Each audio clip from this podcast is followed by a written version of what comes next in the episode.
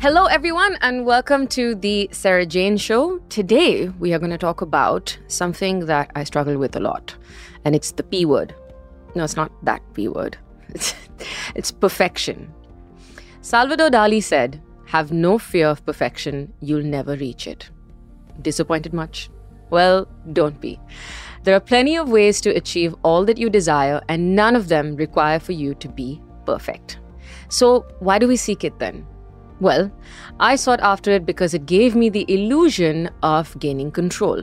It made me feel like if things went exactly according to my plan, then and only then would I have it all, would I be successful, and would I be happy. I could not be more wrong. Perfectionism drives us into a few unhealthy places. For example, everything is an all or nothing scenario and anything that is less than perfect is seen as a failure. This also means that we become highly critical and thus have unrealistic standards set out not just for ourselves, but also for others.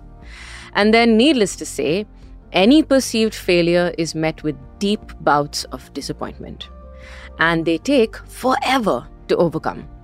This sounds exhausting. It's exhausting me just talking about it.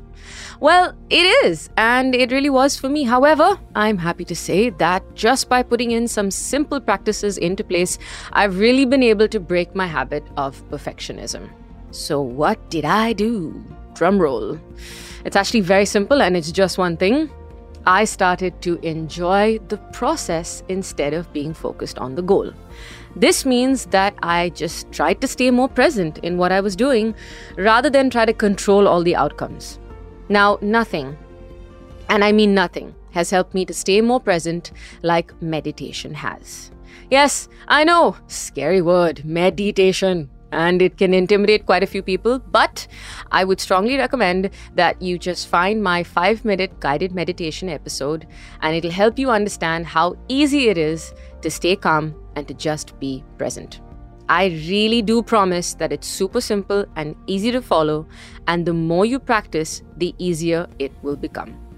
And coming back to overcoming perfectionism, just be patient with yourself and remind yourself always to enjoy the climb because it's not just about the view from the top.